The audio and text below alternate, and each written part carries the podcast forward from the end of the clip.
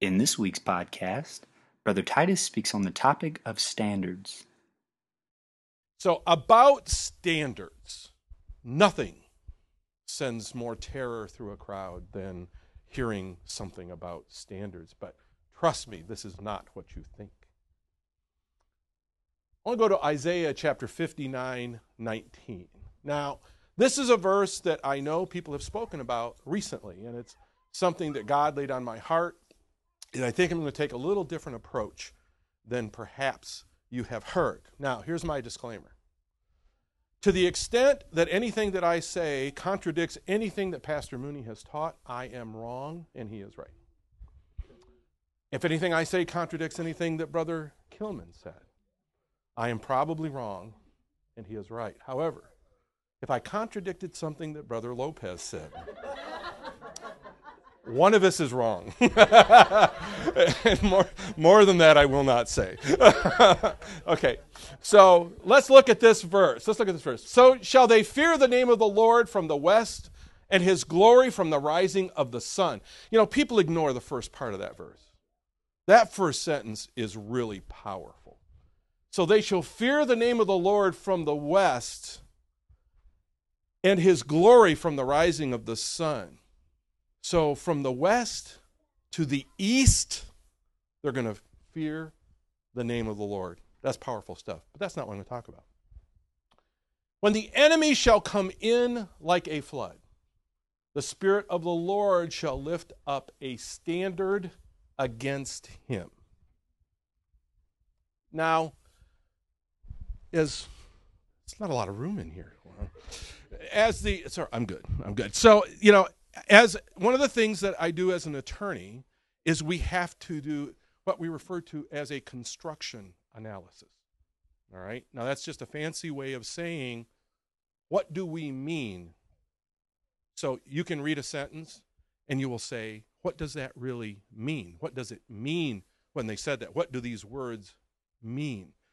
And there are times when we'll do a litigation where the entire thing will be won and lost at what we referred to as a Markman hearing, which is where the judge tells us what the words mean.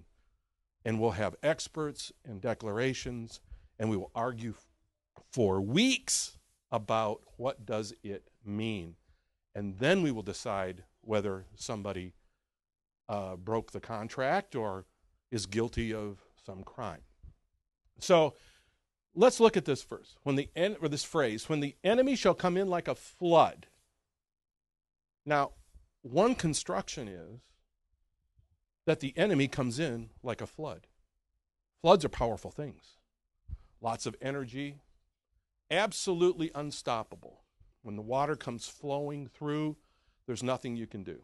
Absolutely no force, nothing that we can build can stop the force of a flood. It is completely indefensible. I have some friends who fish every year, and uh, they had decided to tent camp instead of staying in cabins. And they thought it would be a wonderful thing to camp at the edge of the river. A pastoral scene, beautiful, wonderful outside. And they went to sleep, and it started to rain. And they stayed asleep and the river came up.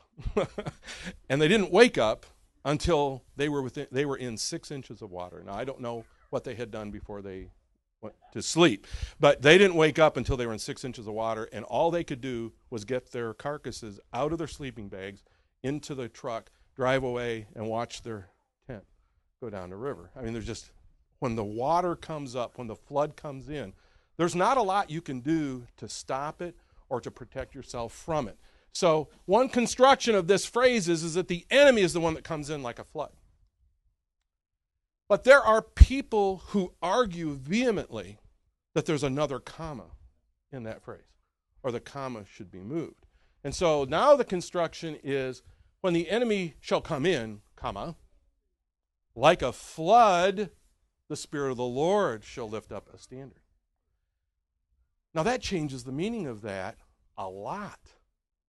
Who's coming in like a flood? The Spirit of the Lord is. Now the Lord's unstoppable. Well, I think I like that better. Now, if you were to Is that the accurate reading in your view? Okay. One of the things that's fascinating is, you know, you can get into these chat rooms on the internet where people argue about what verses mean. And, you know, people can become very unchristian about disagreeing about what a verse says. I cannot believe the amount, the number of electrons, the amount of emotion, and the amount of energy that is spent arguing about whether there's another comma in this sentence or not. But the debate is vicious, as are the debaters. And I can tell you that for our purposes tonight, I don't care about that, because that's not what I'm going to talk about. What I want to talk about is the fact that no matter which side of the equation is a flood, regardless of which side is a flood, the Lord, the Spirit of the Lord, is going to lift up a standard against him. Ah. Ah. So we can one of the other great techniques in the law is is to make one part of someone's argument irrelevant. Right? Since I'm not going to worry about who's a flood, I don't have to decide it right now. So we're going to move on to yet another phrase. How do we interpret the word standard? You ever thought about that? What does that mean? What is it that the author here was talking about? What was God trying to convey when he inspired the author to write this? So, I do not read the ancient Hebrew. This is the Old Testament, so it's Hebrew. I do not read Hebrew. And so I have to go to resources where someone has read the Hebrew for me and tells me here are the things that it could be. Here's the first one. According to Strong's, number H4941, the word could be mishpat, which is a legal word, legal term that has lots of meanings, can be interpreted in many different ways, it's used many different ways. However, they all center around passing or declaring judgment, according to Strong's. Okay? So if we take that meaning, then when the enemy comes in, whether it's as a flood or not, the Spirit of the Lord will exercise authority and pass judgment on the evil. I can live with that. However, Strong's number 5551 states that it's more of a combat term and refers to, are you okay? yeah, all right. Refers to a symbol or a flag that serves as a rallying point for a military or to lead a charge. So, if we take that meaning, when the enemy comes in, the Spirit of the Lord will lift up a standard, lift up something to rally forces and lead the charge against evil. So when I, I think about that, so now we've, we've kind of torn this verse apart, we've taken a look at the critical words in the verse, we come away with, you know, maybe the Lord, Spirit of the Lord comes in like a flood, maybe evil comes in like a flood, but regardless of how it happens, God's going to raise up a standard.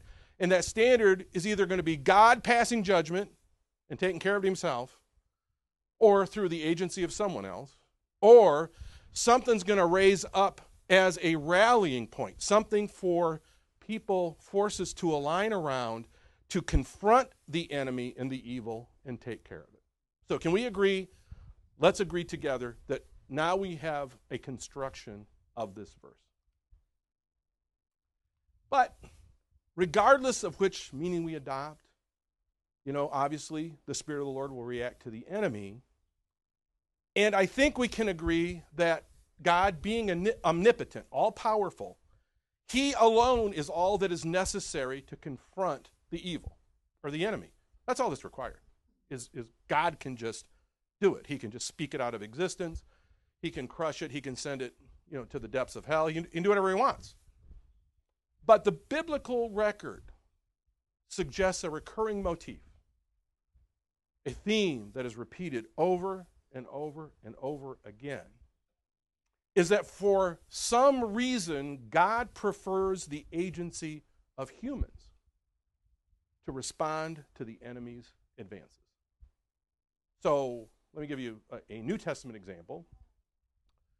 Um, when Saul was converted to Paul, the early apostolic church was in a bit of a mess. When Saul had his, his Damascus Road experience, he was struck down and he became the apostle Paul. He was converted and then helped set right and to spread the gospel to the Gentiles, right? So, through the agency of Paul, God responded to the enemy coming in like a flood. The early church was under a lot of persecution. I mean, people, of some of the early, the early church had been, had been executed. They were in prison. They were having great difficulty moving around.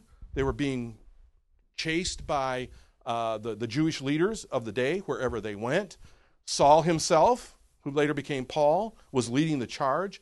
And I mean, this wasn't just locking people up, they were killing people. They were getting writs to allow them to go and just execute people. They were in a mess. And God raised up a standard. It was a very different kind of, of idea, right? The standard was Paul, Saul became Paul and became the vehicle by which God confronted that evil.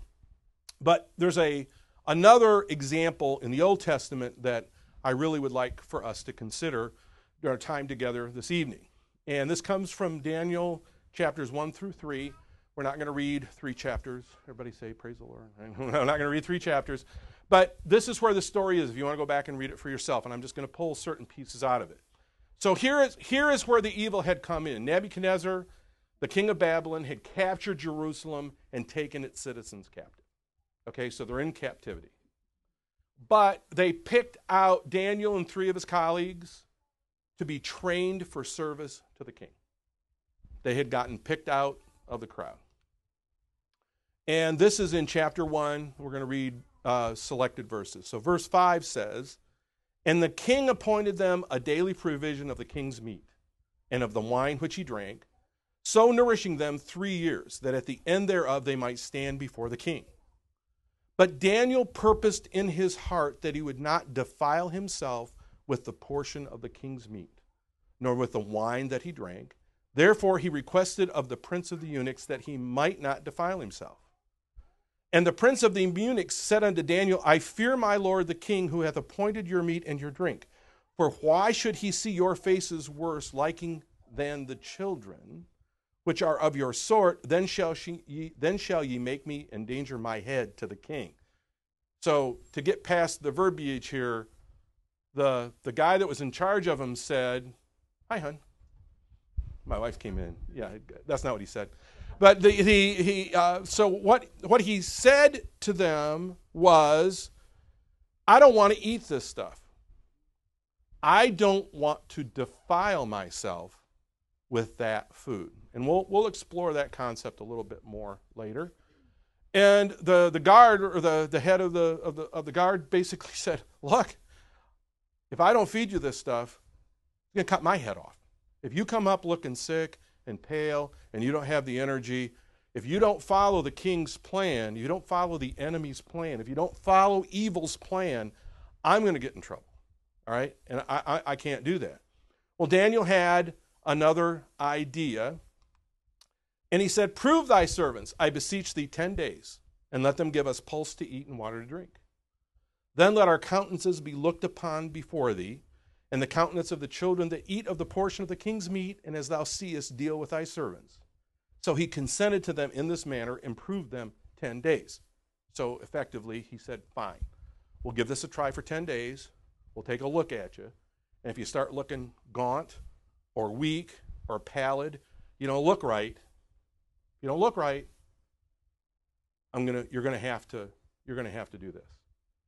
And at the end of the ten days, their countenances appeared fairer and fatter in flesh than all the children which did eat the portion of the king's meat.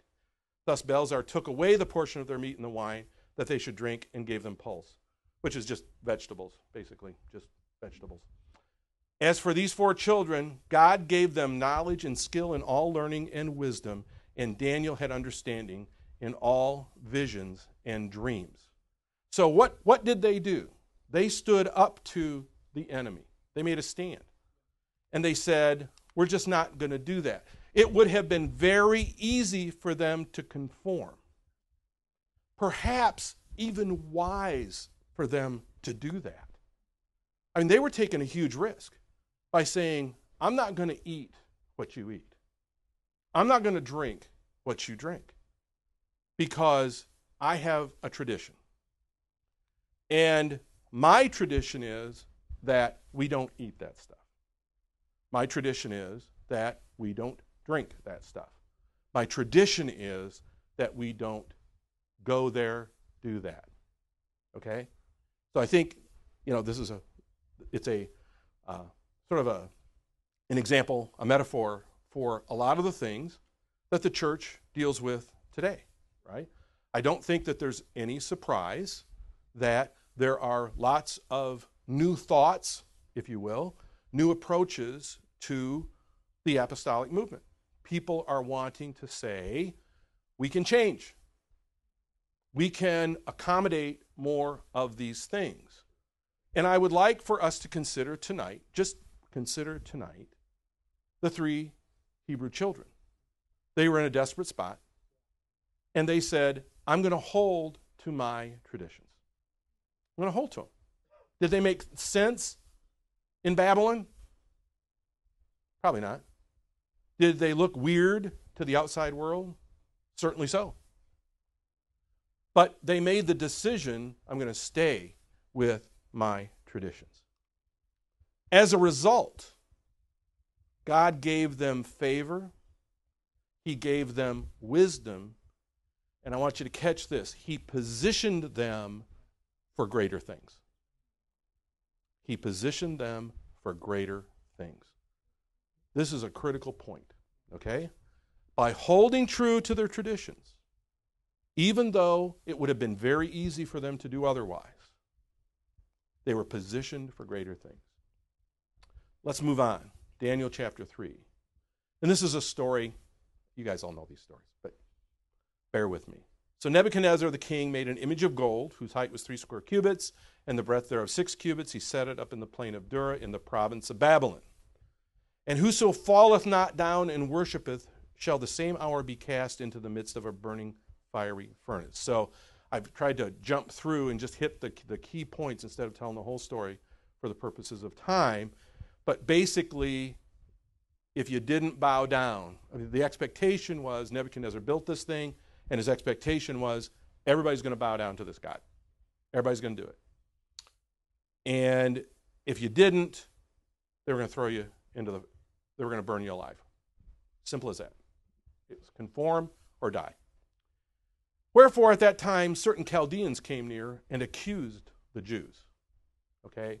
Now, there's a, a lot of complex political story here that we don't, it's not germane to the point. But the fact of the matter is, is somebody ratted them out. Okay? Somebody went to the king and said, There are certain Jews whom thou hast set over the affairs of the province of Babylon. Shadrach, Meshach, and Abednego, these men, O king, have not regarded thee. They serve not thy gods, nor worship the golden image which thou hast set up. Then Nebuchadnezzar, in his rage and fury, commanded to bring Shadrach, Meshach, and Abednego. Then they brought these men before the king. Nebuchadnezzar spake and said unto them, Is it true, O Shadrach, Meshach, and Abednego, do not ye serve my gods, nor worship the golden image which I have set up? So they were confronted. I mean, this wasn't just a peripheral issue, this wasn't just a, a small thing. They were asked point blank Do you not worship my gods? Do you not follow my decree? Don't you do what I do? So you think I'm wrong? Right? Those are kinds of questions that we run into, right? Now, if you be ready that at that time you hear the sound of the cornet, flute, harp, sackbut, psaltery, and dulcimer, and all kinds of music, ye shall fall down and worship the image which I have made. Well, okay? So he's saying, when you hear the music, bow down and we're good. But if ye worship not, ye shall be cast the same hour into the midst of a burning fiery furnace. And who is that God that shall deliver you out of my hands? Here are the gods. What God is left? What are you waiting for? But catch what they said. Shadrach, Meshach, and Abednego answered and said to the king, O Nebuchadnezzar, we are not careful to answer thee in this matter. King, I'm not even worried about it. King, I'm not afraid. King, I know you have the power to have me thrown in the furnace, but I'm going to tell you straight. Here's the way it is. If it be so, our God, whom we serve, is able to deliver us from the burning fiery furnace, and he will deliver us out of thine hand, O king.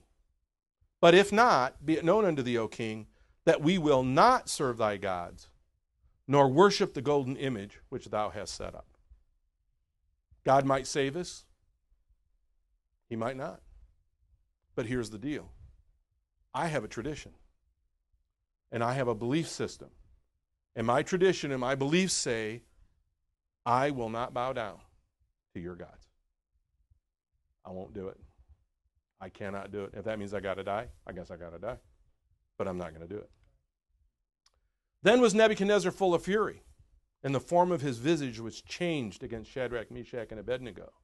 Therefore he spake and commanded that they should heat the furnace one seven times more than it was wont to be heated. And he commanded the most mighty men that were in his army to bind Shadrach, Meshach, and Abednego, and to cast them in the fiery furnace. And these three men, Shadrach, Meshach, and Abednego, fell down, bound into the midst of the burning fiery furnace. Now, I submit to you that this would qualify as the enemy coming in like a flood. All right? I, think we can all agree that, that whether the verse means that the enemy's coming in like a flood or that God will come in, I don't know. But what I'm telling you is the enemy has come in. They didn't just want to make me do something I didn't want to do, they just threw me in a fiery furnace. Okay? And a verse I didn't write down said that it was so hot that the guys that threw him in fell over dead from the heat. Okay? This was a this was a hot furnace.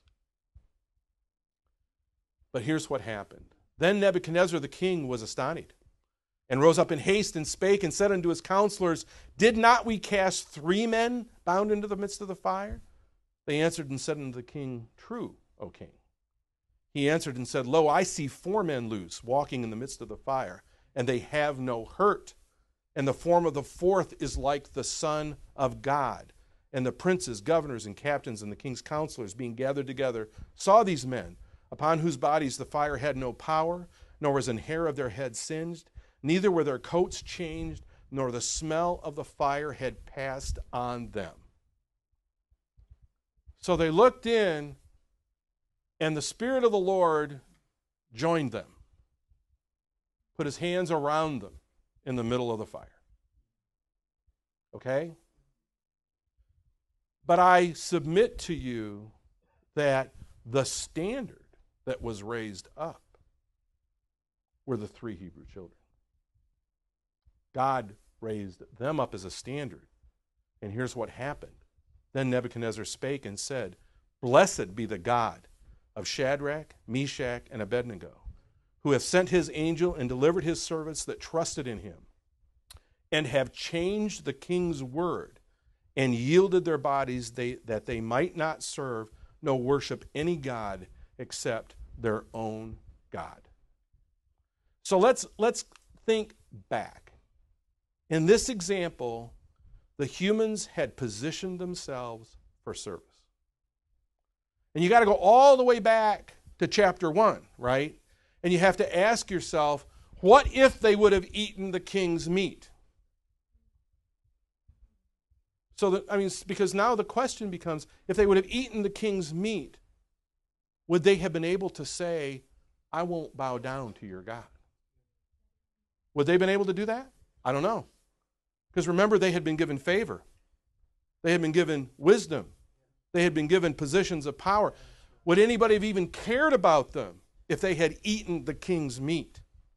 Maybe not. Maybe not. They refused to compromise their traditions and refused to acknowledge or bow down to any God other than the one true God. When the enemy came in the Spirit of the Lord raised them up as a standard against the evil. Right? Changed the king's thinking, changed the rule of Babylon now because they had positioned themselves to be raised up as a standard. Now, I don't want to make a doctrine about this, but I think that the symbolism here is pretty clear. And it speaks to us even today that there are forces that are driving and pushing and dividing and stretching the apostolic movement today. It's absolutely true. I mean, I go home and, and visit uh, family members, I, I, I visit churches where I used to attend, and things aren't the way that they used to be. And everybody just says, it's okay. I haven't given anything up. And I have to answer, but yeah, you have. You have given something up. And what you've given up are the traditions. One of my favorite discussion points that drives people nuts, and my wife can attest to this, is that I know the history of the apostolic movement.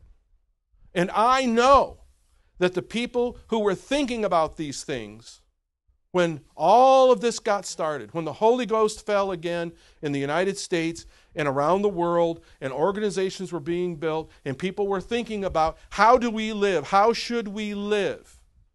How should we live? These people prayed, they fasted, they travailed before God to get a vision for what should his church look like in America. Okay?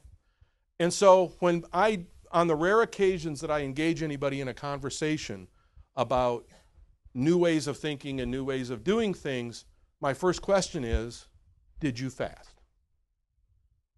Did you pray? Did you travail before God? Did you spend hours? And did God give you this vision that said, it is now okay to go this way? And you know what the answer is? I don't want to talk to you anymore. Hmm, right? Right? Because if you if you've got this vision of God that says it's okay now, if you've got this vision that says it's okay now, where'd you get the vision? Where did it come from? I'll get off this now. I'm sorry. Please forgive me. So, God did the work. There's no question that God did the work. But he was able to use the three Hebrew children because they had prepared and preserved themselves in a state where they were capable of doing God's work. That's the challenge for your generation. Okay? Are you going to prepare and are you going to preserve yourself so that you're in a state that is capable of being raised up as a standard as the enemy comes rolling in? I mean, that's a question that we all have to deal with every day. And it's a personal question. You got to decide that. I can't decide it for you. You have to decide it for yourself. How do I want to be used? Where do I want to be? How do I want to position myself? What do I want to be capable of in God's kingdom? So, I want to talk another passage and just talk a little bit about what are the barriers to service? What are the barriers to service? And this one, and I'm only going to talk about one, and it is a this is kind of a subtle a subtle point, but let's talk about it. And this is in 2 Kings chapter 13, verses 14 through 19. Now Elisha was fallen sick of his sickness whereof he died. And Joash the king of Israel came down unto him and wept over his face, and said, O my father, my father, the chariot of Israel and the horsemen thereof. And Elisha said unto him, Take bow and arrows. And he took unto him bow and arrows. And he said to the king of Israel, Put thine hand upon the bow. And he put his hand upon it. And Elisha put his hands upon the king's hands. And he said, Open the window eastward. And he opened it. Then Elisha said, Shoot and he shot. And he said, The arrow of the Lord's deliverance and the arrow of deliverance from Syria, for thou shalt smite the Syrians in Aphek till thou have consumed them. And he said, Take the arrows. And he took them. And he said unto the king of Israel, Smite upon the ground. And he smote thrice and stayed. Now, think about this. So Elisha's dead, dying. They ended up burying where the arrow landed. But so Elisha is dying. The king is distraught. Elisha is giving him one last message. And here's my prophecy you're going to be able to overcome Syria. Okay? You're going to be able to overcome Syria. And Elisha said, Do this. And the king just did what, what the man of God said. And then Elisha said, Do this. And he did exactly what the man of God said. And then he said, Do this. And he did exactly what the God, son of man of God said, right? There was a pattern of that. But then he left the king to his own choice. And he said, Now hit the ground. Hit the ground. Hit it three times. Did he obey? Yeah. But he was making a choice. The king made a choice. Because the prophet had told him, hit the ground, you're going to smite Syria. Now, if you know the history of Israel at that time, the Syrians were a real pain, right? Huge problem. Huge, constantly at war, constantly subterfuge. It was a mess.